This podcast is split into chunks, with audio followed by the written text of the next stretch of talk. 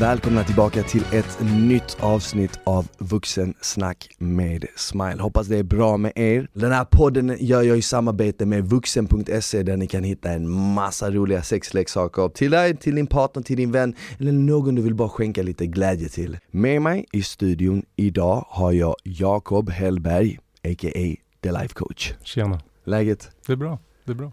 Grymt. Hur kom The Life Coach till? Uff, det var en bra fråga. Eh, det är en lång historia egentligen till hur jag började med mental träning överhuvudtaget. Eh, så vi kan ju börja i den ändan egentligen. Mm.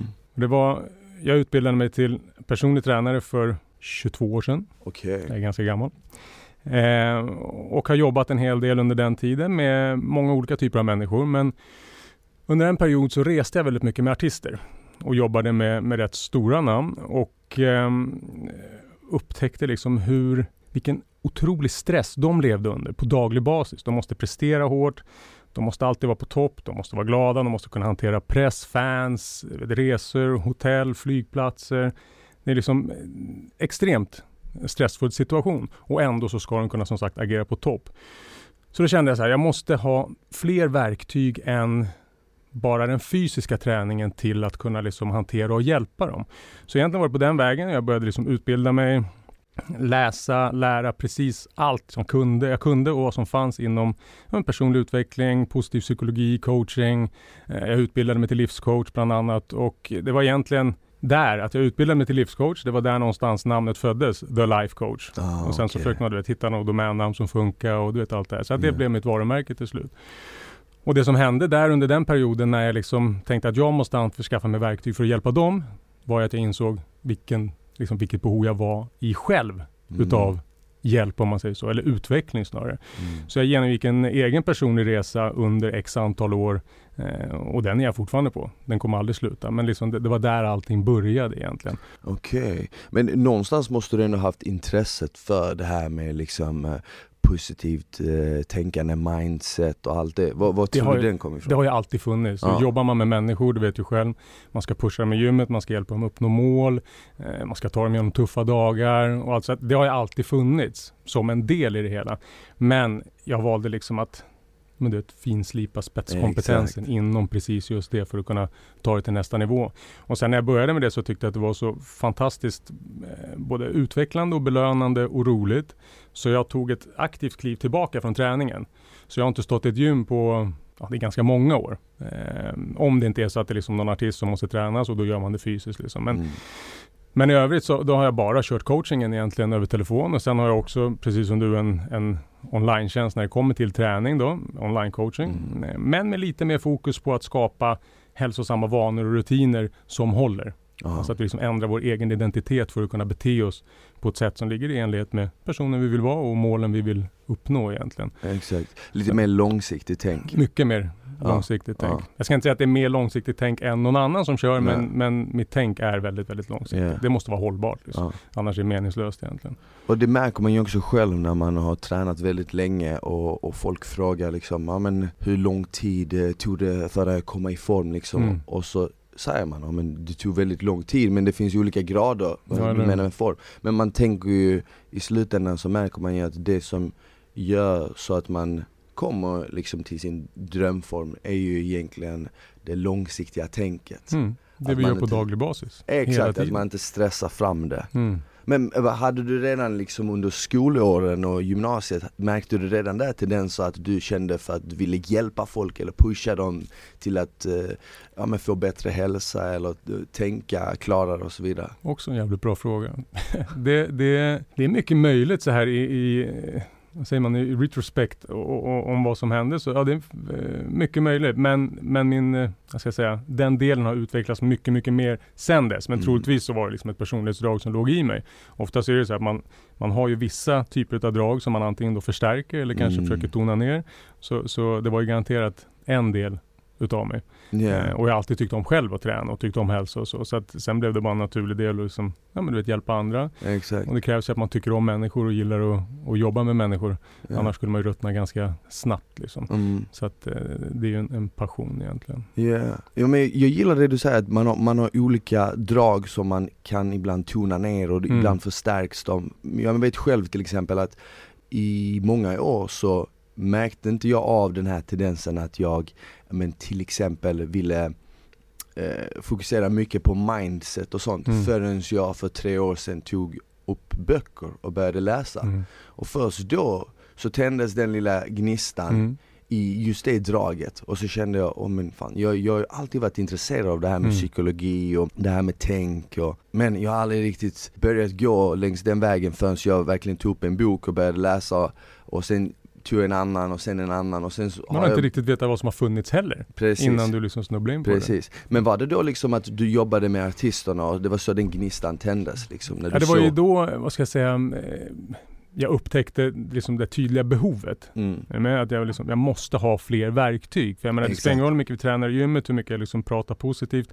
Eh, det måste finnas någonting mer. Mm. Och, och, då öppnades ju liksom en helt ny värld under den tiden när man, alltså jag gjorde ingenting annat jag åt, sov, drack, eh, levde personlig utveckling. Mm. Eh, och jag reste väldigt mycket på den tiden också så att jag var liksom borta kanske halva året av ett yeah. år. Och det var mycket ensamtid, mycket flygplatser, mycket hotellrum, mycket bakom scenen. Så jag satt ju alltid med hörlurar i eller alltid du vet, en bok i handen. Och man blev nästan som frälst. Man upptäckte någonting helt nytt och man var så här lyrisk. Man, fan, hur, varför har jag inte vetat om det här innan? Hur vi funkar, varför vi gör som vi gör, hur man kan förändra det. Eh, så det var ju liksom ja, nästan så att det var en, en, en, period där man ville typ pracka på det på andra. Bara fan du, du har ja, inte, jag har upptäckt Gud liksom. Du ja, måste ju exakt, fatta, exakt. Varför, hur kan ni inte se det här? Men det var också en del utveckling att liksom, okej, okay, eh, det var liksom, med min fru exempelvis, när jag kände att jag hade upptäckt alla de här sakerna, men hon var kvar på samma plats. Är du med? Hon hade inte de ambitionerna eller liksom viljan att förändras eller vetskapen eller vad som helst.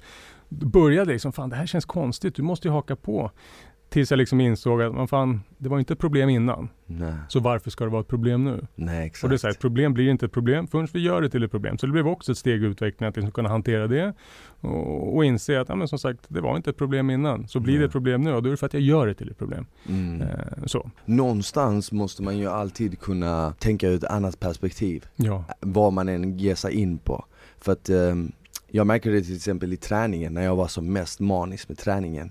Mm. Och då märkte jag ju också att ja, men det är lätt hänt att du blir så investerad i något att du inte märker själv att det nästan blir sämre än bättre mm. av det du vet. Mm. Och det, det, märkte jag till exempel när jag började träna väldigt mycket och nästan till den punkten att jag slutade få framgång och resultat och istället så slet jag, slet jag på mina muskler mm. och liksom min energi och tappade liksom lite mig själv fastän mm. jag gjorde någonting som jag älskade. Mm. Nästan som att det blev lite för mycket av det. I dagsläget har jag inte så mycket, man har ju alltid lite beteenden som man vill ändra. Mm. Såklart. Det är mm. som du sa, du, du sa jag är fortfarande på den här resan.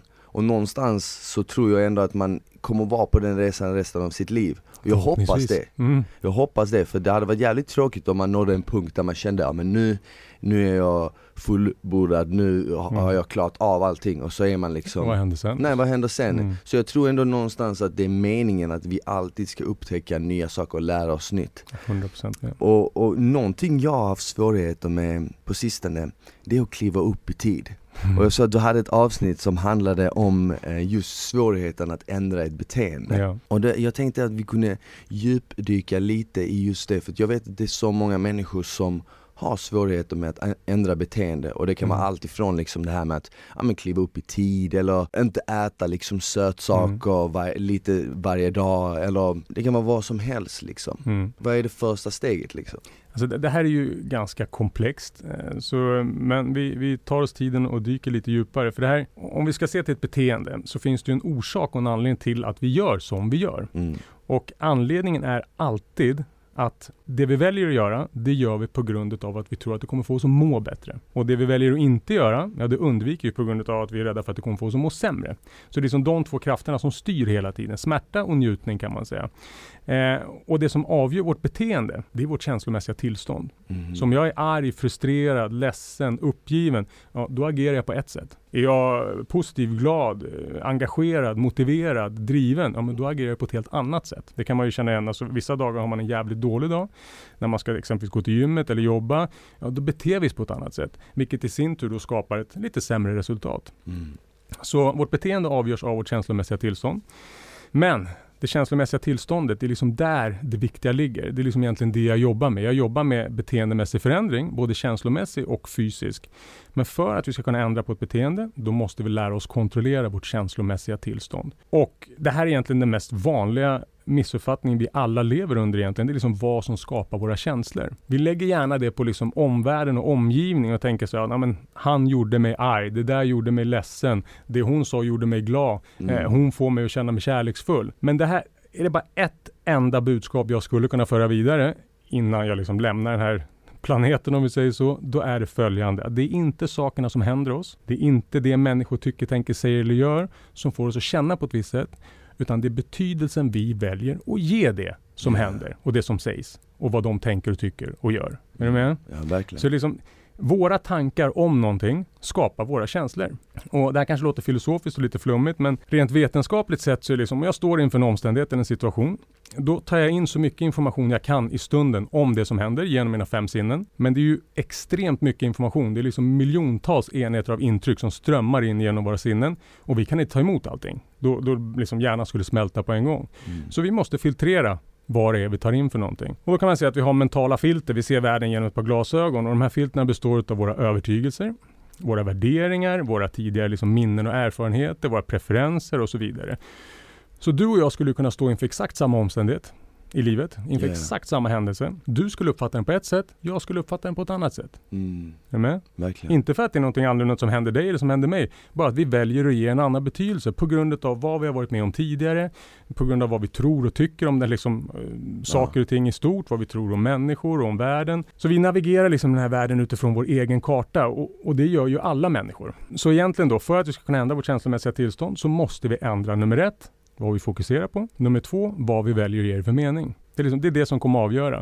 Eh, det är det långsiktiga. Sen kan man ändra sitt känslomässiga tillstånd på, på snabbare och effektivare sätt också, rent fysiskt. Och då pratar vi liksom kroppshållning, eh, vi pratar andning, vi pratar blick, eh, muskelanspänningar, hur vi pratar, tonläge. För om jag är deprimerad och ledsen, om då sitter jag så lite ihopsjunken, blicken är neråt, vet, axlarna slokar framåt, uh, hänger med huvudet. Yeah. Då avspeglar ju mitt känslomässiga tillstånd min fysik. Men skulle jag helt plötsligt vet, ställa mig upp, bak med axlarna, slå ut med armarna, skrika, skratta, göra någonting, då skulle hjärnan få en chock och tänka, vad fan händer nu? Så du lurar hjärnan på Man lurar hjärnan. Ja. För då tänker den, vänta, nu har någonting hänt som gör att jag mår bättre. Och vår hjärna kan inte skilja på vad som verkligen händer eller vad vi liksom föreställer oss, vad vi tänker på. Och det är därför jag kan sitta här nu, tänka på någonting som kanske hände för fem år sedan eller som inte har hänt än som ändå skulle kunna göra mig irriterad eller arg eller du vet, ledsen eller glad. Det har inte hänt, det händer inte, men jag tänker på det och det förändrar hur jag känner. Så hjärnan kan inte riktigt skilja på det, vilket mm. vi kan mm. utnyttja till vår fördel också. Då. Ja, verkligen. För det du säger är alltså att hjärnan vet inte skillnaden om vad som händer dig och vad du tänker Exakt. att händer dig. Exakt. Exakt. Så på sätt och vis så kan du nästan skapa din verklighet. Inte nästan, utan det är det vi gör. Exakt. Omedvetet. Exakt. För någonting som slog mig direkt när du berättade det här, det är att Ja du skulle kunna stå ute på gatan, det skulle kunna börja regna mm. och jag skulle kunna se det som, ja men vattendroppar som mm. kommer torka. Fantastiskt. Men exakt, vad, vad nice. Mm. Men du skulle kunna tänka, fy fan, jag hatar regn, ja. det här suger, oh, det är så jobbigt. Exakt. Och det, och det är en klassiker, vädret är en klassiker. Man har klassiker. oftast folk eh, svära åt liksom snön, eh, mm. slask och allt vad det är. Medan många andra är liksom så här, ah, det är snö, det kommer mm. alltid komma snö. De älskar snö. Man kan ja, åka exakt. skidor och man kan göra snögubbar mm. och fan vet allt. Mm. Och, och, det där är som sagt, eh, som, vi kan ju stå inför exakt samma omständighet och vi ger olika betydelser. Eh, sen är det vissa saker som är lite mer socialt vedertagna då. Yeah. Vi gillar när solen skiner uppe i Norden för det är liksom, är du med? Det får yeah. oss att må bra. Medan åker du till ett land där det liksom är 50 grader på sommaren, ja men då klappar de händerna när det är molnigt och regnar. Så att det är vissa saker som sagt både geografiskt och socialt kan vara mer vedertaget men det är fortfarande, så ligger det i, liksom, i yeah. våra egna tolkningar ja, men verkligen. av situationen. Det, det, vi, ingen människa gillar när en, när en annan person ljuger för dem. Men vissa tar det mycket hårdare än andra. Exakt. Jag, jag kanske skulle kunna tänka, men jag bryr mig inte, den personen känner mm. mig inte personligt Nej. så varför ska jag ta det personligt? Exakt. Eh, Medan någon annan kan tänka, ja men ta det väldigt personligt mm. och känna, ja men det är, hur kan den ljuga mot mig? Det är mm. något fel på mig Exakt. eller whatever. Och, och, och, just det som styr en. Men eh, hur kommer man till det här tänket att man nästan börjar se saker att man börjar se glaset halvfullt Mm. istället för halvtomt. För det, det, det känns som att det är det som är skiftet, det är det som är skillnaden. Jag håller med. Och där kan jag säga, jag sa att jag själv genomgick en, en personlig resa. Och innan var jag en sån person som, om du frågar, "Ja, men hur är läget? Då kunde jag, oavsett hur bra jag mår, så kunde jag hitta någonting som inte var helt hundra.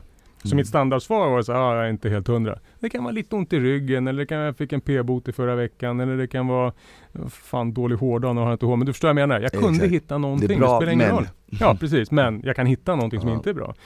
Eh, Medan nu så spelar det egentligen ingen roll hur ont i ryggen jag har, eller hur mycket det regnar ut, eller hur många p-böter jag har fått. Utan ja, men jag väljer att hitta det som faktiskt är bra. För jag har ju många saker som är bra. Mm. Är du med? Så Verkligen. frågar jag dig, det är klart du kan ju välja.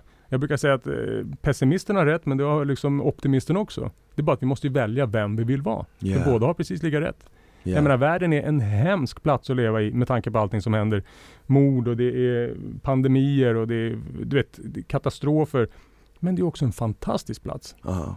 Det handlar ju bara om vad väljer jag att se liksom. Verkligen. Men det är som, många säger så, ah, världen är hemsk. Den, den, är, den är fruktansvärd men du hade inte velat gå tillbaka 300 år Nej, i precis. tiden Det var- och leva under den perioden. Mm. Så allting är kanske också vad du jämför med. Hade, hade en person som har suttit i en fängelsecell hela sitt Mm. liv kommit in i det här rummet så Mm. hade de tänkt wow vilken lyx. Ja? Men om någon som liksom bodde i ett slott fick Mm. komma hit så hade de tänkt fy fan jag känner mig Mm. instängd. Ja, men exakt. Så det är liksom sådana grejer. Hjärnan är ju det är ett fantastiskt verktyg, Mm. men den ställer till det lite ibland. För vi har liksom, hjärnan som vi har idag, den ser exakt likadan ut i princip som den gjorde för 50 000 år sedan. Men samhället som vi lever i just nu, det är liksom, vi lever i ett extremt modernt samhälle med en uråldrig hjärna. Och det är klart att det ställer till det. För vår hjärna är liksom, vi har ju kommit dit vi är idag genom att ständigt scanna efter hot. Du med? Det är liksom enda sättet vi kunde överleva på. Jag menar under större delen av vår period som vi har levt på jorden, ja men då har det funnits reella hot. Det har varit hunger, det har varit köld, det har varit sabeltandade tigrar, det har varit liksom inkräktande grannar som vill komma och klubba ihjäl det typ. Så, så hjärnan är utvecklad att leta efter hot. Men idag finns det inte den typen av hot i samma Nej. utsträckning. Det är liksom inte ens jämförbart. Men vi hittar andra saker. Vi Exakt. hittar liksom eh, det här sociala, "Men jag blev inte inbjuden till festen eller jag har en dålig hårdag återigen. Mm. Eller eh, den här personen sa si och så eller min chef höjde på ögonbrynet eller jag är försenad till ett möte. Sådana saker eh, tolkar vår hjärna som hot. Ja, Är du med? På precis samma sätt som de hade gjort att det stod liksom en, en tiger på savannen. Och, och, verkligen. Tror du att vissa människor är mer Benägna. Alltså, benägna rent eh, genetiskt eller ärftligt till att vara kanske lite mer pessimistiska och känna de Mm. här hoten medan Mm. andra är lite som, för ibland känner jag, jag, ibland känner jag att jag tar saker och ting med en väldigt stor klackspark Mm. Och ser väldigt positivt och Skönt. eh, optimistiskt på livet och sällan, det är sällan någonting tar på mig för jag Mm. känner alltid så här. Det är en väldigt konstig tanke men någonstans känner jag alltid Ja men jag lever och så länge Mm. jag lever så är det ju bra. Och det Mm. kan ju också bero på att man har varit med om incidenter tidigare där jag, jag har varit med om en drunkningsolycka till exempel, Okej. som jag överlevde. Mm. Jag har varit med i en MC-olycka som jag överlevde. Och sådana små grejer om annat som har hänt under ens barndom liksom har gjort det så att man liksom har kommit till en punkt där man känner shit men jag är liksom, jag lever idag Mm. jag är frisk. Vad Mm. har jag att klaga på liksom? Mm. Jag lever i ett bra land, jag har det bra. Vad har jag egentligen att klaga på? Mm. Och, och jag tror att ens bakgrund, som, som vi kom in på tidigare, det, och det man, man har varit med om, det Mm. ändrar ju ens sätt att tänka på. Men tror du också att vissa bara rent ärftligt har det svårare än andra att liksom se det ljusa? Jag förstår vad du menar och det är ju en debatt om det där liksom nature versus nurture egentligen. Vad som, vad som bidrar mest till vår personlighet. Um, och till viss del skulle jag nog kunna säga att ja, men en del är nog ärftligt och, och framförallt ärftligt i den aspekten att när jag växer upp så liksom, jag lär mig av hur gör mina föräldrar, hur, är mina lärare, hur är mina vänner. Är du med? Jag, jag försöker ju scanna av omgivningen, hur ska man bete sig, hur ska man reagera på saker och ting. Och har jag då haft en, en, en mamma eller pappa säger vi som alltid har tenderat att vara liksom så här, ja, är en jävla plats att leva på, det är på väg att gå åt helvete. Ja men då är det klart, jaha, det, det verkar funka för honom och du vet, då, då tar man ju, då ärver man det själv också då. Så att när man växer upp och är i vuxen ålder så kan man ju säga att då har man ju i princip, man har ju format klart sin personlighet vid dryga 20 års ålder. Säger vi. Så vid det laget så kan det ju vara svårare respektive lättare då. Jag menar du kanske är en lite mer positiv människa medan någon annan i din närhet kanske tenderar att vara mer negativ. Ja. Men båda kan fortfarande förändras. Nu har inte du någon anledning att förändras, för du vill inte gå och bli mer negativ. Men den här personen som är negativ kan ju fortfarande göra det och jag är ett levande exempel. Um, det handlar egentligen bara om att till att börja med medvetenhet är en av de största nycklarna när det kommer till liksom personlig utveckling och, och Mm. utveckling överhuvudtaget. Vi måste vara medvetna om eh, liksom, vad vi gör som egentligen inte funkar och är optimalt. Och sen måste vi som nummer två ta ansvar för det. Är du med? Ja. Jag måste ta ansvar för att jag är som jag är på grund av mig. Inte på grund av vad som har hänt mig, inte på grund av vad han eller hon gör, inte på grund av vad det är för väder, inte på grund av det ekonomiska klimatet. Jag är som jag är på grund av mig. Och, och det kanske kan låta betyngande och man vill jättegärna hitta liksom någon att skylla på. Och, och det är ganska lätt många gånger. Man kan ha varit med om saker, låt säga. Men enda som händer då om jag skyller min olycka på dig, det är att jag ger ju dig all min emotionella makt. Jag, jag har ingen förmåga att förändra dig. Jag är beroende av att du börjar agera annorlunda för att jag ska må bättre. Mm. Du är ju fucked. Exakt, Är du med? exakt. Och, så om jag istället tar ansvaret för att om jag mår som jag mår på grund av mig, ja men då kan jag ju ändra på det. Mm. Du kan säga vad fan du vill till mig, men jag väljer ju fortfarande hur jag tar det. Du är eh, ditt universums herre då. Ja, och, inte någon annan. nej. Och, och som sagt var, det kan kännas betyngande, men det är ändå nyckeln till frihet på något sätt. Mm. Jag tar ansvaret för mig och mina känslor. Du tar ansvaret för dig och dina känslor. Du med? Jag är inte ansvarig för dina känslor, jag är inte ansvarig för någon annans känslor heller. Jag är däremot ansvarig för mitt eget beteende. Mm. Så om jag beter mig dåligt för- mot dig, ja, det är jag ansvarig för. Men sen hur du tar det, det är upp till dig. Förstår du vad Verkligen. jag menar? Ja, verkligen. Jag, jag tror att det du sa där med att ta ansvar över sina känslor och saker som Mm. händer en. Jag tror att det är en väldigt viktig nyckel när det Mm. kommer till att finna inre ro eller lycka. För att precis som du sa, ja, men så fort man skyller på någon annan, då Ja. ger man dem makten. Ja. Att, för de måste ju, de måste ju också, om det skiter sig och du skyller på någon annan, Mm. då måste du ju också när saker och ting går bra tänka Ja, att precis. det är på grund av dem det går Mm. bra. Det är Mm. inte på grund av en själv. Ja. Men vi kommer ju in lite på det här eh, som ett av dina avsnitt handlar om och det är att 1%, Livet är 1%. livet är 1% av det som eh, händer dig och Mm. 99% av hur du väljer att reagera på Mm. det. För det, det, all, allting är lite sammanflätat nästan. Mycket. Eller Och, och det är som det är liksom det här 1% och 99% det är det som vi egentligen har pratat om hela tiden. Just som vår uppfattning om saker och ting. Att det är det som avgör. Sen kan ju vissa säga att ja, men, men död då, om någon dör eller barnmisshandel och såna här grejer. Det kan ju åtminstone inte liksom vara neutralt. Det måste man ju se som negativt. Och det var ju det som jag sa, liksom socialt vedertaget så är det ju i alla fall i våran kultur, ja men då, då blir vi ledsna när någon dör. Vanligtvis om vi inte är lite så här, psykopatiskt lagda. mm. Eh, men i andra kulturer så firar de döden. För de Mm. anser att den här personen har äntligen kommit till en bättre plats. Och skulle du stå och gråta på en begravning där, men då skulle de kolla på dig och bara, vad fan är hans problem? Han är ju totalt okunnig. Är du med? Ja. Och samma sak liksom barnmisshandel. Ja, det är klart som fan att vi ser negativt på det, vi som gör det, men vissa misshandlar ju barn. Mm. Är du med? Så de ser ju inte negativt på det på samma sätt. Nej. Vissa blir mer påverkade än vad andra blir. Men eh, samma sak om vi säger att man blir ledsen av döden, men, men det är heller inte helt sant. För, men det dör människor hela tiden. Varje sekund dör det människor. Vi läser om det, vi hör om det, vi ser om det på nyheterna. Och det är inte så att vi går runt och är ledsna hela tiden för den sakens skull. Nej. Även fast någon har dött. Ja. Utan återigen så är det våra tankar om det som kommer avgöra hur vi mår. Ponera att du skulle ha någon som liksom har total, här, psykiskt och mentalt misshandlat dig genom hela livet och den personen skulle dö. Du kanske inte skulle sitta och gråta floder. Nej. Är du med? Utan det kanske skulle kännas som en lättnad till och med. Mm. Så att det är fortfarande betydelsen vi väljer att ge det som händer. Verkligen. Med det sagt, för det jag liksom egentligen sitter och predikar om det är ju att vi kan välja hur vi känner. Men med det sagt så är det inte tanken att vi ska gå runt och vara lyckliga och glada hela tiden över allt som händer. För det, det skulle inte hålla. Livet är upp och ner, det är 50-50. Vi behöver kontraster för att liksom, vi behöver vara nere för att kunna känna oss uppe. Vi behöver vara arga för att kunna känna oss glada.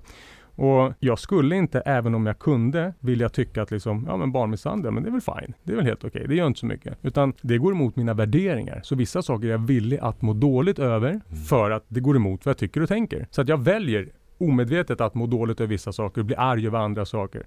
Men vi kan ändå liksom se man tjänar inte så mycket på att bli arg och irriterad i trafiken om någon svänger in före eller om någon står och sölar i kön på ICA eller, eller med sådana saker. Vissa grejer tjänar vi inte på varje, så vad fan ska vi utsätta oss för det för? Då, då kan vi ta kontroll Exakt. och välja istället. Har du hört talas om stoicism? Ja, ja. Exakt, att du, du nästan är lite um, emotionellt kall inför mm. vissa uh, situationer, som det här med trafiken till mm. exempel. Det är en mm. sån klassiker. Att du blir förbannad och arg och skriker en massa svordomar, det kommer inte ta dig längre i trafiken. Nej. Men ändå så gör man det ibland av mm. ren reaktion och, mm. och en sån liten impuls kan leda till något annat Såklart. och något annat. Mm. Och det är nästan som att när du är negativ, då är det precis som att du drar till dig andra saker som är mm. negativa lättare. Mm. Och när du är positiv så drar du till saker som är positiva mm. enklare. Mm. Så det är nästan, för varje liten, litet steg du går åt ett eller annat håll mm. så är det lättare att fortsätta på den banan liksom. Ja, och den vetenskapliga förlåt, förklaringen till det, det är ju att vi, vi,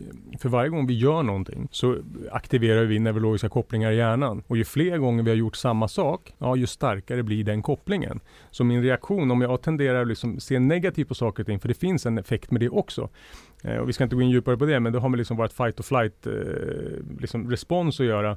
Om vi står inför ett hot, Ja, men då kan vi välja att försöka se någonting negativt för det tar fokus från det hotet och det får oss att känna oss bättre när vi kan liksom bekräfta att, ja kolla, eh, jag sa ju att det här var skit, för då på något sätt så visar jag för mm. mig själv att det jag trodde var rätt. Yeah. Så det, vi får en undermedveten belöning av det också.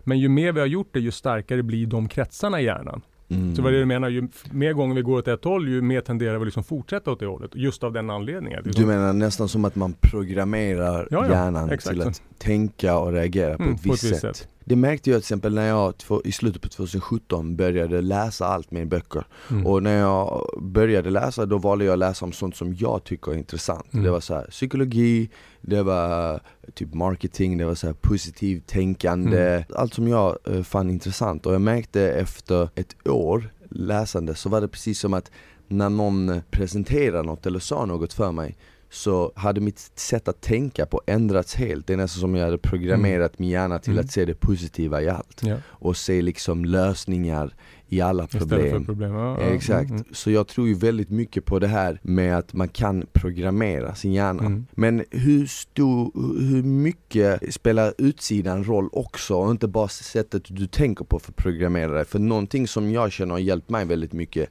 det är ju fysisk träning till exempel. Ja. Är det också ett sätt att liksom programmera sig själv att tänka liksom positivt genom att göra saker fysiskt? Absolut. Det, det är ju lite det vi pratar om. Det finns ju primärt två saker som styr våra känslor. Det är våra tankar och sen är det också liksom vårt fysiska agerande. Och jag menar om vi tränar eller liksom ute och springer eller kanske lyssnar på musik, tar en dusch. De här fysiska aktiviteterna, framförallt träning och sånt, det utsöndrar ju endorfiner och det mm. ger ju liksom, det utsöndrar hormon som gör att vi mår bra. Så det är liksom, det är inget snack om saken. Vi mår bra av att röra på oss. Och jag menar om jag sitter hemma och är ledsen och deprimerad, liksom, jag har inte lust att göra någonting. Jag vill bara ligga där och grina eller liksom, du vet, dra täcket över huvudet. Men det blir inte bättre av det. Men skulle jag då istället kanske, okej okay, men fan, nu tar jag mig kragen, jag går upp, tar en dusch, lyssnar på lite skön musik, sätter i på hörlurar, går ut och springer. Då mår jag ju bättre. Det går inte att diskutera den mm. saken. Så enkelt är det. Så det finns ju några faktorer för liksom eh, vårt allmänna välbefinnande. Och det vet du också, det är träning, det är kost och det är sömn. Det är liksom yeah. grundpelarna för fysisk och mentalt välmående. Har jag sovit dåligt en natt, ja men då är jag grinigare. Eh, amygdalan i hjärnan som liksom är känslocentrat, den tar över mycket, mycket mer. Och vår prefrontala cortex, den, blir liksom, den fungerar ju i vanliga fall som handbromsen för våra känslor. Den blir mer eller mindre bortkopplad och vi tenderar att reagera snabbare, mer aggressivt, vi är lättretliga. Mm. Bara av att vi har sovit dåligt. Samma sak när vi är hungriga. Och, och liksom... Den är klassiker. Ja. Jag i alla fall. Jag mm. blir riktigt dryg när jag är hungrig. Alla, alla hatar mig. Och, och jag var så. Men det är någonting som går att förändra också. Mm. Jag, var ju så, jag har gått från att, du vet, när jag tränade, jag har alltid tränat mycket, men under en lång period då åt jag liksom, jag menar, sju gånger om dagen. Mm. Hur mycket som helst, jag åt 15 ägg om dagen. jag stressade liksom. När jag var klar med sista tuggan på en måltid, då började jag redan tänka, okej okay, vad ska jag äta nästa gång? Ja. Och du vet, kommer jag kunna ha mat? Ska jag ta med mig någonting? Det var en sån sjuk jävla stress. För att jag levde under en övertygelse att om jag inte äter tillräckligt ofta, då kommer jag förtvina. Aha. Är med? Och den övertygelsen skapar en jävla stress. Så när jag blev hungrig, då var det så här, fan, du, men det, det var det enda det sak, det handlade inte om någonting annat än att liksom skaffa mat i princip. Medan idag så äter jag två gånger om dagen och jag fastar 16 timmar minst. Ja, du gör det? Ja, det har jag levt i 6-7 år har jag gjort det. Men innan jag vågade ta det steget, är du med? För det var ju övertygelsen som Mm. jag levde under, att gör jag det, men jag, jag kommer ju gå ner 15 kilo och det ville Mm. jag inte. För att jag liksom, men det var en sån här kroppshets, jag ville liksom, man ville väga mycket. Sen testade jag det och liksom enklaste sättet att, att förändra en övertygelse, det är att bli bevisad över att någonting annat faktiskt stämmer. Ja. Genom att liksom testa på det. Och jag märkte att men fan, jag, jag blev ju hårdare, jag blev piggare, jag blev starkare och all den här stressen försvann. Mm. Men jag stressade inte längre av att äta. Jag, jag, äter ingen frukost så att jag har ingen stress på morgnarna. Jag, jag fixar barnen, vi sitter och käkar tillsammans eller jag dricker kaffe, de äter. Jag går och tränar. Sen kommer jag hem och så käkar jag en tidig lunch istället. Men då äter jag ganska mycket då. Men, men skitsamma. Det är liksom fortfarande så styr våra övertygelser väldigt, väldigt mycket. Så det var det jag skulle komma till till hungern, att man blir som ett djur. Ja. Eh, det går att ändra på det också. För nu Mm. tolkar jag inte hungern på samma sätt. Utan det blir så här, men det här är bra. Nu, Nej. nu bränner jag lite extra liksom och, och så. Men du, så du har kört alltså periodiskt fasta i sex år? Mm, sex och år. hur kom du in på det först? För jag har testat det, jag har testat det men bara två veckor. Mm. Bara två Den veckor perioden för, är jobbigast. Ja, men jag märkte ändå, jag måste säga att jag märkte på, under de två veckorna Det var några stycken grejer som var positiva Eh, Jag var mycket skarpare på Mm. morgonen Mm. Och jag har hört att det har att göra med att ehm, den energin du har väljer liksom kroppen att lägga på ditt arbete istället för att sprida ut den på en massa grejer som kan Mm. hända när du får i dig en stor frukost för Mm. du får ett överskott av energi. Mm. Du är lite mer skärpt liksom. Sen märkte jag typ saker som att min hy blev bättre. Ja. Det är nästan som att, eh, i och med att det är en form av detox, Cleansing, ja, så cleansing, så Mm. blir det liksom som att, ja men eh, slaggprodukter och sånt lämnar kroppen. Det kändes Mm. som att jag blev, eh, fick liksom lite klarare hy och så vidare. Mm. Eh, men sen också att eh, jag tappade, jag tappade fett. Eh, någonting som hände, och jag vet inte om det är bara för att jag gjorde det i två veckor och inte fortsatte. Det är att jag gick ju ner i vikt, jag tappade Ja. vikt och det ville jag inte göra. Nej precis, det är det som skrämmer det- lite grann. Exakt, Mm. och därför kände jag också så här, ja men jag ville testa det här, jag testade, det verkar ju funka, men nu ska jag liksom gå tillbaka till den vanliga. Men fördelen Mm. med det var ju också att man eh, slapp ju stå och göra liksom fem mål Mm, om dagen, mm. som jag gör nu. Nu käkar jag liksom fem gånger om dagen. Mm. Jag gillar ju mat och jag tycker Mm. det är gott och jag älskar att äta liksom mycket, så det passar ju mig. Men att testa den periodiska fastan, det var, det var intressant för att Mm. jag tror verkligen att det, det känns nästan som att vi människor behöver några timmar om dagen där vi får känna lite hur det känns att vara hungrig. En av anledningarna till att jag liksom vågade testa det också. Jag gör det av två anledningar. Till att börja med så får liksom systemet vila. Det är ju Mm. bra. Och det blir mindre stress och mindre fokus på det. Men också eh, en annan aspekt som det inte kanske talas lika mycket om. Det är ju hypofysen som utsöndrar tillväxthormon. Den har ju x antal utsöndringar under ett dygn. När man inte har varken kolhydrater eller fett i blodet och kroppen. Ja, då kommer de här utsöndringarna för att det rinner liksom ut tillväxthormon. Men så fort man stoppar i sig fett eller kolhydrater så läggs det som ett litet lock då. Så att det liksom droppar lite grann istället. Okej. Så, så det jag gör är att jag förlänger liksom fönstret utav de här större utsöndringarna. Vilket gör att hade du fortsatt, jag lovar att du hade inte gått ner särskilt mycket i muskelmassa. Du hade kanske fortsatt ner liksom i någon procent till i fett. Men sen hade du hittat en nivå som du kan stanna på. Eh, För det hände med mig. Jag kanske låg på, jag säger att jag låg på 90 då och idag kanske jag ligger på 87 och det är liksom min liksom normalvikt. Det spelar, jag, kan, jag kan ha ganska stora utsvävningar både upp och ner men jag stannar på den vikten. Och bara vetskapen av att okej men nu vet jag, jag är hungrig, det bränner inte muskler utan jag får lite mer tillväxthormon så jag kan liksom, är du med? Mm, mm. Bygga lite mer, bränna lite mer. Men du börjar käka runt lunch, typ vid 12-tiden då eller? Ja, beroende på när jag slutar. Jag, det är inte jag är inte så jätte, jättestrikt att det måste Nej. vara sista målet 7, sen första målet 11 för att det ska bli 16 timmar. Ja. Ibland äter jag sista målet vid kanske 6 och första vid 10, 11 eller 12. Eh, och ibland äter jag liksom en sen middag om man har gäster, kanske vid 8, 9. Och men då kanske jag ändå äter vi liksom 11 dagen efter. Så att det är inte så att jag är slavisk på något sätt. Men det jag har som liksom, ja, måttstock, det är att jag tränar på tom mage. Ja du Liksom, gör det alltså? Det är min grej. Liksom. Jag, gör du det precis innan du bryter fastan eller gör du det på morgonen när du vaknar? På vardagarna då lämnar jag barnen vid åtta, drar direkt till gymmet, tränar. Mina träningspass är inte långa, de är liksom max 40 minuter. Men eh, sen går jag hem, jobbar lite granna, stressar inte med att äta och sen så äter jag när hungern börjar liksom komma på. För jag kan vara skithungrig på morgonen. Men när jag tränar så försvinner hungern. Ja. Så att jag kan gå in på gymmet och bara här, tokhungrig men så börjar man köra några reps, några set och sen är man inne i det så känner känner man ingenting. Så det är inte så att jag efter träningen bara, shit nu har jag 20 minuter på mig, måste få i mig kolhydrater och protein. Mm. Utan jag låter det gå en eller en halv timme, låter förbränningen liksom vara igång lite grann och sen käkar jag. Hur känner du när du är på gymmet? Känner du ändå att du har energi Mycket. tillräckligt att lyfta? Och... Och vi, vi har ju det. Så kropp, om du har ätit tillräckligt bra dagen innan Ja, så har du energi i kroppen. Du vet ju själv, de lagras ju i musklerna. lagras, ja. Så att eh, jag måste inte ha mat i magen för att ha energi på gymmet. Nej.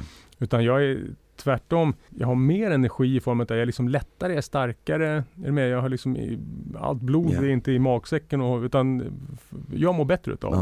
Medan förr i tiden då, då kunde jag inte gå till gymmet hungrig. nej. Jag var tvungen efter en stor buffé, 20 minuter efter, då gick jag till gymmet liksom proppmätt och så, då skulle jag träna. Ja, ja. det, liksom, det Ja. funkade då också kanske men Jag, jag minns ju när jag eh, för fyra eller fem år sedan fick för mig att nu ska jag bulka, gå upp som fan. mm, Och jag gjorde det över ett år. Under den perioden då jag åt som mest, då käkade jag liksom 4-5 tusen kalorier om dagen. mm. Man kan tänka sig, ja, ja det är otroligt mycket mat. Eh, och jag gick upp till eh, 100 kilo som Ja. var mitt mål. Mm. Eh, då hade jag ju såklart mer liksom, jag hade, då hade jag mer fett på Mm, kroppen. Mm. Men då kan man ju tänka sig, ja då borde jag varit som starkast. Mm. Men jag var ju lite starkare, men proportionerligt Mm, med min precis. vikt så var Mm. jag starkare när jag vägde 80 kilo än när jag var 100. Mm. Och en grej som jag lär märke till då, vad som fick mig att sluta med det, det var att jag var ju konstant trött. För att kroppen, eh, när varje måltid var nästan 1000 kalorier så jobbade kroppen hela tiden med att bearbeta den här maten och som du säger, Ja, alltid massa jobbigt. Blod i, i magen Mm. för att liksom det ska jobba med all mat. Så när jag åt så slutade det med att jag behövde liksom lägga mig ner och vila. Mm. Och sen var det dags att äta igen för Ja, då var det ju den här stressen att "Åh, nu måste jag äta igen. Ja. Och så var det så vidare och så vidare, så Mm. kände jag bara nej det här var inte min grej och sen under den perioden då ville Mm. jag liksom satsa lite Mm. mer på kanske så här, ja men kanske tävla eller något Mm. sånt och då kände jag att ja, men då måste jag ju börja lägga på mig mer. Man måste ju göra det man själv också känner är roligt och inte bara det man tänker att det- här ville jag göra när jag var yngre så jag borde göra det nu liksom. Mm. Jag borde passa på nu. Medan idag mår jag tusen gånger bättre. Jag har ju fortfarande tänkt ibland så här just på det här med periodisk fasta och kanske ge det ett försök till för Mm. jag har alltid varit lite, jag, jag gillar det. Av alla grejer jag har testat, jag har testat vegetariskt Mm. bara för att i och med att jag tar emot en massa klienter och hjälper dem med träning och sånt och vissa av dem äter liksom, kör periodiskt fasta, vissa av dem är vegetarianer och sånt. Då vill jag också kunna sätta mig i deras skor och då har jag Exakt. ibland testat liksom, säg två veckor äta vegetariskt bara för Mm. att liksom se, okej men här, det här funkar, det här funkar inte. Och av de grejerna jag har testat så har periodiskt fasta varit just det som jag kände, ja men det här, det, det, Det här gillar jag. liksom. Det här gillar jag. Mm. Eh, och speciellt när man har den, när man jobbar till exempel online eller sitter på ett kontor, då är det perfekt. Mm. För då, då kanske du inte behöver sådär jättemycket energi på morgonen direkt. Nej. Ska du kanske ut på en byggarbetsplats sju på morgonen, Mm. då kanske periodiskt fasta blir svårt. Du vet, ska du exakt, det liksom bryta den, exakt, ska du bryta Mm. den fastan vid lunch eller vid ett-tiden och så har du Mm. jobbat ute Mm. liksom i fem sex timmar Det Mm. kommer nog vara jobbigt som fan. Mm. Eh, så man måste ju ändå hitta någonting som passar ens livsstil liksom. Ja men det är klart. Och det är ju det som vi pratar om också, att saker och ting ska bli hållbara. Det spelar ingen roll hur bra strategi du tycker att du lägger upp för en klient. Om det inte funkar för dem, ja, men då kommer det inte hålla. Mm. Eller hur? Så Mm. att det, hållbarheten är ju A och O för att man ska kunna skapa sig ett långsiktigt resultat. Mm. Så att eh, visst är det så. Du jobbar ju med att liksom hjälpa, coacha folk för eh, att börja liksom tänka positivt men även med hälsa och allt Mm. möjligt. Händer det att du själv hamnar i negativa tankar? Ja, såklart. Mm. Såklart. Så, så, så bara liksom genom att jobba med det, det är inte liksom som att du är immun mot negativa Nej, tankar? fan heller. Det, Nej. det var det som vi pratade om också. Den här resan kommer aldrig ta slut. Nej. Och det är så här, antingen så växer man eller så vissnar man. Vi kommer inte nå den här punkten då vi liksom, då har vi hittat en platå och här, här är vi bra liksom. Vi är perfekta. Det finns inte. Vi måste hela tiden fortsätta röra oss. Men, men som sagt, jag har en hjärna som alla andra och den fungerar precis som alla andras också. Att den letar efter hot hela tiden. Mm. Eh, Det kan vara ekonomisk stress, det kan vara stress med barnen, det kan vara, det kan vara vad fan som helst. Och då slås det ju på, det här kortisolpåslaget. Jag känner, shit fan det är någonting som är fel, jag måste göra någonting. Men då kommer min medvetande in i bilden, liksom min Mm. medvetenhet. Att okej, vänta nu, vad är det som har hänt? Just nu känner jag mig stressad och arg. Varför? Okej, men det här och det här hände. Vad har jag gett det för betydelse då? Är du med? Då får man börja nysta ut. Okej, men jag tänkte att han sa si, ja men då tänkte jag att det kanske handlar om mig. Har jag gjort något fel? Bla bla bla. Sen börjar man nysta ut de här tankarna tankarna och skriver ner dem på ett papper, då ser du ganska snabbt, svart på vitt, att okej, okay, men det är inte konstigt att jag mår dåligt när jag tänker så här. Mm. Så nu får jag göra ett aktivt arbete och försöka se på det på ett annat sätt. Och den här processen tog lite längre tid i början och krävdes mer liksom verkligt arbete medan nu sker det mer eller mindre automatiskt. Yeah. Jag kan säga att när jag är utanför mitt eget hem då har jag väl en förmåga som i alla fall 95% på att kontrollera mitt egna känslomässiga tillstånd. Men jag kan välja alla situationer. Jag kan fortfarande slå sådana instinktiva, ah, ska bli irriterad? Bara, Nej, vänta, det mm. blir vi inte. Det skiter vi Han trängde sig före, låt honom åka. Han har bråttom eller han såg inte mig eller vad fan som helst. Ja. Jag väljer ju, för jag vet ju egentligen inte. Och skulle jag sitta där och irritera mig och du vet, det är det här klassiska, man, man är arg på någon, man kan inte förlåta, man liksom hyser ett jävla agg mot någon hela tiden. Det är ju precis samma sak som liksom dricka gift, och hoppas att någon annan ska dö. Mm. Det händer inte. Det är bara jag som mår dåligt av det. Den andra yeah. personen är inte ens här. Han, har ju, han är ju hemma med sin familj och jag sitter och irriterar mig över vad han gjorde. Är du med? Det, är så här, it makes Verkligen. no sense. Alltså. Märker du, vet du i dagsläget vad det är som får dig på negativa tankar? Jag vet ju till exempel att för mycket scrollande på typ sociala medier mm. kan få mig, inte på negativa tankar som så här, åh fan jag hatar eh, liksom allting. Mm. Men mer att det får man inte, det gör inget gott för nej. mig. Hänger du med vad nej, jag menar? Jag, jag förstår precis vad du menar.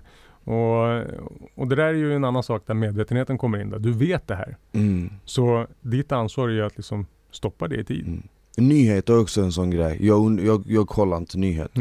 För att det är bara en massa negativa grejer på ja, nyheter. Det är också skitbra. Du är medveten om det och gör någonting åt det. Mm. Och, och, då kan du förändra det. Och, eh, frågan vad jag tenderar och liksom, som gör mig negativ. Ja. Det kanske är samma. Ja, kan mycket väl vara det. Jag tror, jag, jag får en känsla av att just till exempel sociala medier är eh, något som får väldigt många ja. på, sen är det beroende på liksom eh, hur man väljer att se på saker och sånt. Så och vad man, ett trick är ju att börja följa sånt som är, är positivt, mm. som får dig att må mm. bra. Mm. Och inte bara liksom följa vad som helst random bara för att mm. alla andra gör det. Uh, men jag tror att uh, det är en sån generell grej som, för mycket av det är inte bra för någon. Nej. Precis som du sa, ja, men när, man kan, när man kan förstå det identifiera det, då kan mm. man också göra något åt Exakt. det. Om man tar ansvar för det. Man tar ansvar för det. Mm. Så måste man också förstå till exempel, eh, men, säg medier eller tidningar. Någon gång så har jag läst någon artikel om mig där det stått något och så har jag känt så här, fan det där stämmer inte eller mm. det där det där gör mig irriterad. För, för att det inte stämmer eller det, vad var det som? Ja men typ för att det inte stämmer ja. och för att varför ska man skriva om det? Låt mig mm. liksom, låt en människa vara, du vet ja, ja. Men då, då får man ju också tänka så här: okej okay, men någonstans måste du också förstå att de tjänar pengar på mm. att folk eh, klickar in på en viss rubrik. Så den personen som skrev det, den personen känner inte dig. Den personen bryr sig inte om det är sant nej, eller inte. Den personen vet bara att den har ett jobb mm. och den ska göra det här jobbet. Mm. Och det ska liksom sälja. Och om du träffar den personen ute på gatan, de kanske inte ens kommer känna igen dig. Nej. För det är liksom en journalist eller whatever. Mm. Um, och det är det när man också tänker på att till exempel just tidningar då eller nyheter, mm. är för att liksom sälja, är mm. för att, och rädsla säljer ju mm. mer än vad till exempel glädje och lycka är. Ja. Om, om det skulle finnas två kanaler som båda två sänder nyheter mm. och den ena bara sänder liksom så här, oh, ett terrordåd, oh, med en pandemi, oh, den, och den andra bara så oh, det är en jättefin underbar dag och mm. eh, ja, det finns några bönder här ute på landet som så har det hur bra som helst och eh, människor är lyckligare än någonsin jag tror ändå att vi människor, för som du sa tidigare, är programmerade att känna hot mm. och ha det i oss. Jag tror ändå att vi hade nästan blivit mer hooked på den negativa kanalen. 110% Bara för att det lurkar in oss på något sätt mm. och det får oss att känna så här. För att det märker man ju också så här, ja men 50 pers ska komma upp till dig och säga så här, Fan eh, Jakob, du är så jävla grym, mm. du, du, du är så inspirerande och så kommer nummer 51 och mm. bara Vet du vad, jag tycker du, jag tycker du är bullshit, allt det du säger stämmer inte Nej. Och du kommer ändå i slutet på dagen tänka, varför, varför ja, sa den personen så? Och det är ju för att som sagt hjärnan fungerar som den gör, den liksom hjärnan går inte igång på belöningar som vi har. Den går igång på belöningar som vi liksom förväntar oss att få. Mm. Det är därför, liksom, okay, mitt mål är att tjäna en miljon. Ja, då mår jag bra under hela den processen. Varje hundring jag drar in får mig att må bra för att jag kommer ett steg närmare målet. Men när jag har nått det där målet, jag har min miljon, okej, okay, det känns bra ett litet tag. Men sen Dopaminet återabsorberas av kroppen och sen börjar vi scanna efter nya hot igen. Är du med? Och liksom, ja. Den här miljonen som vi har, den betyder inte särskilt mycket. Men skulle jag liksom, gud förbjude, förlora kanske 200 000 av dem, då skulle jag må asdåligt. Du med? Men jag mår inte så bra av att veta att jag har den där miljonen. Men det är liksom så hjärnan funkar. Det är det som har tagit oss dit vi är idag. Vi, vi gör det vi ska. Dopamin driver oss i en riktning tills vi får det vi behöver. Sen återabsorberas det. Sen börjar vi leta efter nya saker. Mm. Och den här nyhetskanalen, det går att jämföra med att liksom, okej, tänk dig att du är, ett, du är en zebra som står på savannen och käkar. Ja. Sen så känner du liksom doften av ett lejon som kommer. Ja, då utsöndras kortisol i hjärnan, det ding ding ding varningssystem. Då börjar den scanna omgivningen. Får en syn på lejonet, då känns det bra. Så länge det är på liksom tillräckligt långt avstånd. Då utsöndras dopamin och då kan den fortsätta stå där och beta så länge den har koll på den. Så att det, är liksom, det känns bra för hjärnan att, ha- att ha koll på Ja. hotet. Så om jag läser om allt dåligt som händer, om jag hör om allt dåligt, på en undermedveten nivå så känns det bra för att vi tror att vi har koll på det. Mm. med? Skulle den här zebran då helt plötsligt nästa gång den tittar upp så är lejonet borta, då ser den inte hotet längre. Det känns skitdåligt för att då kan den komma bakifrån och liksom bli uppäten i princip. Mm. Så att eh, ja, vi behöver ha koll på hot för att det får oss att må bra. Det, det, det, på tal om att ha koll, det är ju också därför till exempel en tjänst som Uber är så bra. För Mm. då ser du när du gjort en beställning, Ja, ja. du ser vad eh, chauffören är, Mm. på väg till dig exakt. Mm. Det känns mycket bättre än att vänta och inte exakt veta. Mm. Den taxin du väntar på kanske kommer snabbare. Ja. Förmodligen kanske den kommer efter tre minuter Mm. i genomsnitt. Men Medan inte. kommer efter fem. Mm. Men det känns bättre att veta det. Mm. Eller typ så här när du sätter dig på en restaurang och beställer mat. Mm. Du vill ju gärna veta. Hellre att du vet att den kommer om 15 minuter än att du bara sitter där och väntar. Kommer Mm. den om 10? Mm. Kommer den om... Sen kanske den kommer om 10. Men bara vetandet. Nej, men det är ovissheten för det skapar ett, liksom ett, ett tomrum och hjärnan hatar tomrum. Mm. Den måste fylla ut med någonting hela tiden. Och är det någonting vi inte vet, ja men då fyller den oftast ut det med här, worst case scenario tänker med och det stressar oss jävligt mycket. Så ovissheten för framtiden, det är oftast det som stressar den. Och, och framtiden är ju alltid oviss. Vi tror oss veta vad som händer imorgon. Vi kommer vakna, vi kommer kliva upp, vi kommer gå till jobbet, vi kommer göra samma sak som vi alltid har gjort. Eh, sen kommer den här coronagrejen som en blixt från klar himmel och vi bara hur fan kunde det hända? Och det, det känns skitdåligt men, Ja. men jag menar morgondagen är precis lika oviss som, som dagen, som, som om en vecka. Det finns, eh, men som sagt, det är så hjärnan funkar. Men någonstans tror jag också att eh, alltså, vägen till mer lycka, kanske inte lycka, men till mer lycka och glädje, det är att känna någonstans att man måste kunna släppa det här kontrollbehovet. Mm. Av att hela tiden veta liksom vad som ska ske och nästan lite som att eh, du måste lita på dig själv och lita på att det kommer att gå bra. Mm. Och där, har, någonting som har hjälpt mig där väldigt mycket det är en tro till exempel på Gud. Mm. En, en tro på något högre som jag har känt att det har alltid, inte bara gjort mig trygg men det har all- alltid också grundat mig, fått mig att känna att det kommer bli bättre. Mm. Även om det är bra eller dåligt nu, det kommer alltid bli bättre. Det har varit en av min, det har typ varit min livsfilosofi att det är bra nu men det kommer alltid bli Mm. bättre.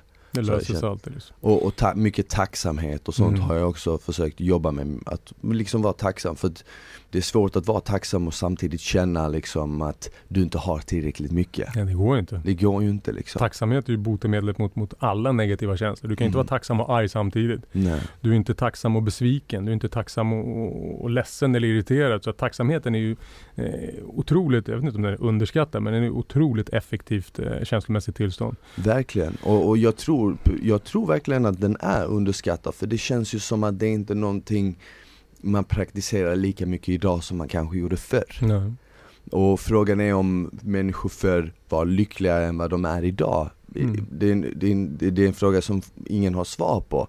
Men jag tror definitivt att de var lyckligare kanske med det de hade och de hade Mm. mindre. Och förvänta sig mindre också. Och förvänta sig mindre Mm. också, exakt för att idag är det ju precis som eh, målet för 30 år sedan var kanske att få en fast anställning. Mm. Men målet idag är inte bara att få en fast anställning utan det är att bli. VD eller bygga ett imperium eller liksom åka och se Mm. hela världen. Mm. Medan förr var du liksom glad om du åkte tvärs över eh, sundet. Ja, precis. Ja. Men, men har, du någon, eh, har du någon morgonrutin som hjälper dig liksom att kicka igång dagen på bästa sätt? Under återigen de här perioderna som jag reste, då hade jag ganska strikta morgonrutiner. För då var det liksom lika viktigt för mig att vara på topp hela tiden. Och det var ju liksom stressande omständigheter. Man var ju en dag i varje ny stad och ibland en dag i liksom varje nytt land egentligen när man åkte på turnéer. Mm. Och det var sena nätter och det var liksom mycket, vet, det, var, det var bara jävligt jobbigt. Och när man vaknade där tre på natten, när man hade lobbycall klockan fem eller vad fan det kan vara. Då såg jag till att gå upp i tid. Fanns det ett gym på hotellet, ja då gick jag och tränade. Mm. Eh, jag inledde alltid med en kaffe, vatten först, sen kaffe. Men sen körde jag liksom, jag körde andningsövningar, jag körde tacksamhetsövningar. Mm. Och, och det här tog inte särskilt lång tid, men jag kanske hade en rutin som tog, säg 15 minuter som jag gjorde på hotellgolvet i princip. Men det försatte mig i liksom ett, ett bra tillstånd så jag var redo liksom att gå ut. Det spelar ingen roll, resten av teamet de kan ju liksom vara under isen men det var ändå mitt jobb att liksom lyfta upp dem om du jag menar. Ja. Och då kan inte jag komma och vara i liksom samma jävla deppiga tillstånd för det suger nu tidigt på morgonen, ska vi flygplatsen, ett nytt land, bara fy fan vad jobbigt. Eh, Det, det hade ju inte funkat. Nej. Eh, Men när jag är hemma nu så har jag lättat lite grann på det och då är egentligen bara morgonrutinen att jag går upp först av alla eh, oavsett dag. Jag gillar att gå upp tidigt till skillnad från eh, dig då. men, När går du upp då? Vad snackar vi om? eh, men det går i period på sommaren, då kanske jag går upp i fem eller någonting. Och, och nu på vintern går jag upp i 16. Då måste du också lägga dig tidigare. Ja, det är det det bygger på. Eh, för gör jag inte det, ja men då är det klart att då blir det jobbigt att gå upp.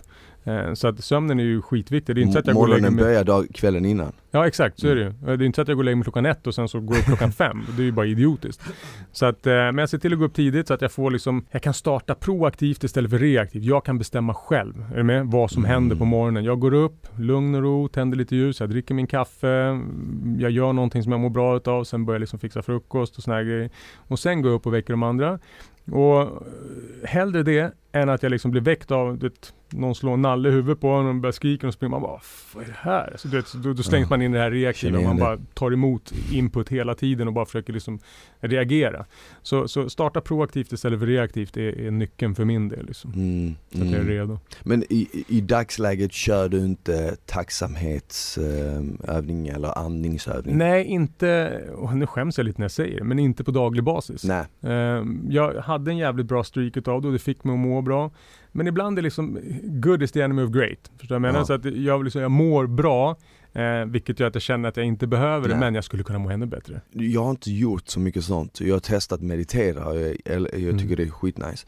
Men jag kan tänka mig att det kanske är lite som träning. I början kanske du behöver investera lite mer Mm. tid men sen Mm. när du uppnått en form du vill ha Mm. Då kan du liksom ta ett kliv Bibehålla tillbaka det. och bibehålla det med Mm. kanske eh, två pass mindre i veckan Mm. Istället för att köra fem gånger i veckan kanske du kan bibehålla det med tre gånger Mm. i veckan Och en, fortfarande en bra kost. Och det Exakt. kanske är samma sak med eh, det. Ja, ja, när du säger det, jag sa att jag har slutat med den här tacksamhetsgrejen, men sen kom jag på att jag gör en omedveten grej som egentligen ligger i linje med det och det är när jag gör min kaffe på morgonen. Jag tar av locket, det är här nybryggt kaffe, stoppar bara näsan där i bara Och du vet, det, det intrycket och bara några sekunder så bara jag liksom så blir en snabb som är tacksam för allt i princip. Ja. Men, men den varar i några sekunder, så sätter jag på locket och sen fortsätter jag. Men det är bara en sån här undermedveten grej som jag kom på precis just nu. Istället för att sitta ner aktivt i liksom fem minuter och fokusera på tacksamheten och sen du vet de olika områdena. Så blir det såna här små grejer istället, precis som du säger. Det räcker kanske för att bibehålla. Ja, ja, ja. Eh, ja men det så. tror jag verkligen, bara en sån liten grej liksom sätter, sätter stapeln för dagen Mm. och programmerar det på sätt och vis. Det är nästan som att du skulle kliva in i duschen på morgonen Mm. och de första dropparna som bara för att känna, Mm. oh vad nice, Mm. det är inte alla som har det här Ja. kanske. Jag, jag brukar känna det oftast, eh, den, mitt lilla sånt moment brukar komma på kvällen, för jag är en sån som funkar bäst på kvällen. Ja. Mina bästa idéer, Mm. jag är en, mer energisk på, mot kvällen och jag Ja. vet inte om det är för att jag har bara liksom programmerat mig så, eller om vissa människor, jag har hört någonstans att vissa människor, och det här går tillbaka till liksom när vi levde i stammar, Mm. att vissa människor fick kliva upp tidigt Ja. medan andra skulle vakta Ja, liksom mot kvällen. Mm. Och jag är definitivt en av de som skulle vakta Mm. kvällen då, för att Mm. för att jag, jag märker att jag kommer igång senare, men någonting som jag brukar känna är när jag lägger mig ner i sängen, ska sova, då brukar jag tänka alltid så här, ja men du vet, jag har det nice, jag har det bra, jag har det skönt, varmt här, det är inte alla som har det. Nej. Och jag får lägga mig, jag får, får, vakna imorgon, det är Mm. inte alla som får göra det. Mm. Och, och sen innan jag däckar så brukar jag visualisera Mm. framåt, hur jag vill ha det. Jag ser bilder av framtiden Ja. kan man säga. För jag tror på riktigt att det här kanske låter väldigt flummigt, jag kan tänka mig att många som lyssnar kommer tänka så här, what the fuck. Men- me. men- men- Mm. Men jag, jag tror ju att allting, eller allting som är runt om oss är skapade i grund och botten av en tanke. Mm. En människas tanke. Mm. Någon uppfinnare eller någon liksom expert eller någon eh, whatever. Mm. eh, Som har tänkt, ja men säg på det här glaset och sett det här glaset framför sig och bara, ja men jag vill skapa det här. Och ju, till en början var det bara en tanke. Ja. Men sen så satt, satt, satte personen sig ner och började rita och skissa och forma Mm, och skapa mm, och till slut så blev det en färdig fysisk produkt som Mm. alla kunde se, inte bara han. Men i början var det bara han som kunde se det. Mm. Så vad är skillnaden mellan att han kunde se det och alla andra kunde se det? Men att det blev fysiskt. Mm. Där tänker jag också så här: okej den här bilden jag har i huvudet, ingen annan kan se det. Men det spelar ingen roll, jag kan se det. Mm. Och så länge jag kan se det så kan jag, om jag sätter mig ner och skissar och arbetar och Mm. formar och skapar, göra det möjligt för alla andra att se det. Mm. Och jag tror att det börjar med att du själv måste måla upp det i ditt huvud, scenariot. Det hjälper inte bara att tänka det, du måste också göra, agera. Och det är det som är skillnaden, jag tror att många människor kanske bara fantiserar och drömmer men inte agerar. Nej. Och det funkar inte. Båda två måste ju vara parallella med varandra. Ja. Så jag gör alltid innan jag däckar och varför jag gör det innan jag däckar är för att jag läst att ditt undermedvetna Som mest mottaglig på... är mest Mm. mottagligt Mm. och vi människor styrs ju väldigt mycket, typ till 90-95% Ja, av ja. vårt undermedvetna. Det är därför vi reagerar som vi gör och det är Mm. därför vi, till exempel jag, det är därför jag inte kliver upp tidigt. Mm. På grund av att mitt undermedvetna vill vara uppe på kvällen, Mm. senare. Mm. Och sen när morgonen kommer så tänker jag, ah, min, min, min sömn är viktigare än att gå upp tidigt. Mm. Och det är den. Ja, det är den. eh, och så vidare. Och här blir det en liten liksom, intressekonflikt. För du har, när vi pratade om innan, där, du har en viss ambition att du kanske skulle vilja gå upp lite tidigare. Definitivt. Ibland. Men du har ju fortfarande den undermedvetna övertygelsen om att du är som mest kreativ och produktiv på kvällen. Det är ju Exakt. din stund. Så skulle du då kapa den, ja då skulle det bli en du vet, intern konflikt som bara, "Men det här känns ju Det skitkonstigt. här är inte jag. Nej, jag, jag liksom förbrukar min, min absolut bästa tid för att gå och lägga mig. Varför? För att jag kanske vill gå upp tidigare men den anledningen är inte tillräckligt stark. Mm. Det är mer bara att liksom, det skulle vara kanske bra att gå upp tidigare. Vad är det för jävla skäl? För att alla andra Eller hur? För att alla det. andra gör det. Eller säger att de gör det. Ja, exakt. För det är ungefär 50-50, liksom Mm. nattugglor och, och morgonmänniskor. Eh, men, så, så då blir det liksom en form av kognitiv dissonans. Vi, vi kan inte göra någonting som vi vet liksom går emot vem vi är och går emot våra värderingar, för då känns det konstigt. Så då väljer du istället att vara uppe, ja men då kommer det resultera att du inte går upp tidigare. Det är ganska enkelt. Eh, och är det så att du skulle vilja gå upp tidigare, till att börja med så måste du ha liksom en, en ganska bra anledning till det. Jag var precis som du, jag var den här nattmänniskan eller, eller liksom kvällsmänniskan. Jag, jag eh, hatar att gå upp tidigt. Mm. Och det här är under större delen av mitt liv. Utan jag låg och drog mig liksom absolut tidigast jag gick upp, det var nio. Men två dagar senare, ja men då är jag liksom då går jag upp som senast sex. val. Liksom. Och, det har blivit något som jag tycker om. Ja. Jag skulle inte kunna det. Jag jag har inte sovit till klockan nio på, jag kan inte minnas. Min äldsta son är nio år. Ja men det måste vara någonting sånt då. Mm. Är du med? Och i början var det bara ren tortyr när jag var tvungen att gå upp tidigt. Men sen har jag hittat någonting magiskt i det. Den här s- lugna stunden på morgonen, helt själv, du vet, kunna vara med sina tankar. Jag har gjort det till någonting bra. Så att eh, det är lite det, det handlar liksom om att ha tillräckligt starkt skäl till att göra någonting. Ja. Jag hade det som ett nyårslöfte för fyra, fem år sedan. Jag skulle gå upp tidigt. Ja. Problemet var då att ehm, ett, det var ett nyårslöfte så det var kanske Mm. inte någonting jag verkligen ville göra. Mm. Det var ju mer att jag gjorde det för att det var ett löfte jag gav Ja. mig själv. Och, Mm. och jag tror också att jag gick för hårt. För du vet, en klassiker på nyår är att man vill ju Ska förändra hela för att- världen på en gång. Exakt, du vill förändra hela världen på en gång. Det brukar jag ofta säga till folk att välj istället en Mm. sak och Yes. gör den. Och sen Mm. när du känner efter en, två månader Mm. att du fixar det, då kan du ta dig an nästa grej. För om vi bara liksom eh, skrev upp sex stycken löften Mm. och dedikerade två månader åt Mm. varje löfte Mm. så har vi ju fan åstadkommit sex stora, eller mm, bra grejer Mm. på ett helt år. Vilket är hur bra som helst. Mm. Men man vill ju liksom göra alla sex på en gång och ett av dem var då att kliva upp tidigt. Och jag klev upp, eh, tror det var 04.00 eller 04.30 och jag fixade det väl i, i, i 20 dagar kanske Mm.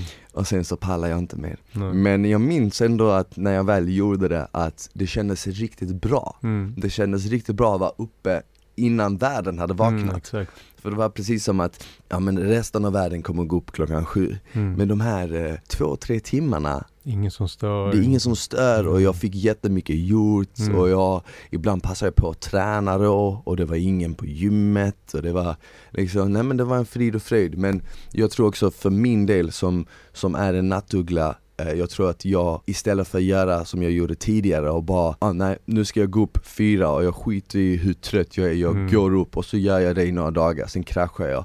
Jag tror att tricket nu är att börja kanske kapa av en halvtimme. Mm. Så istället för att gå upp 9, kanske gå upp 8.30 Mm. och sen 8 och sen 7.30. Ja men du förstår, att man Ja. börjar liksom successivt. Och så tror jag egentligen är med alla vanor man vill förändra. Även om du till exempel käkar eh, sötsaker varje dag i veckan. Jag tror det är dumt att ta bort det helt och hållet. Mm. Börja istället med att kanske eh, käka sötsaker varannan dag bara. Mm. Och sen gör du det till, begränsar du det till helgerna. Mm. Och sen kanske till en dag eventuellt. Nej, men det är precis som du säger, det, det, för att det ska kunna bli kontinuitet så krävs det att vi gör det som vi har tänkt att göra. Och eh, lägger vi ribban för högt, ja men då blir det ju inte av. Och då kommer det aldrig bli en vana av det hela. Som du säger på nyårsafton, om jag bestämmer för att okej, jag ska börja äta nyttigt, jag ska börja träna varje dag, jag ska sluta röka, jag ska sluta dricka, jag ska gå upp tidigt. Men vet, det är ju som att äta upp en elefant i en tugga, det går inte. Så att som det fokuserar på en sak och sen så liksom gör man insteget så pass lågt så att okej om jag ska träna varje dag, det är min ambition. Ja men då sätter vi inte målet på 90 minuter varje dag. Nej. Utan vi kanske bestämmer, okej två minuter varje morgon ska jag gå utanför dörren, bara promenera och sen går jag hem igen. Alltså om man har verkligen svårt att, att, skapa en ny rutin, då ska det vara så jävla lågt insteg så det är svårare att hitta en ursäkt till att inte göra det än vad det är att faktiskt göra själva beteendet som vi vill börja med. Sant, Så sant. att um, små, små tuggor, bästa sättet att käka upp en elefant. Ja, exakt. Ja, Jakob det har varit jävligt kul att ha dig här. Det har varit kul att vara här. Jag hoppas alla som lyssnar har fått med sig något, det, det tror jag definitivt de har. Det vet jag att jag har.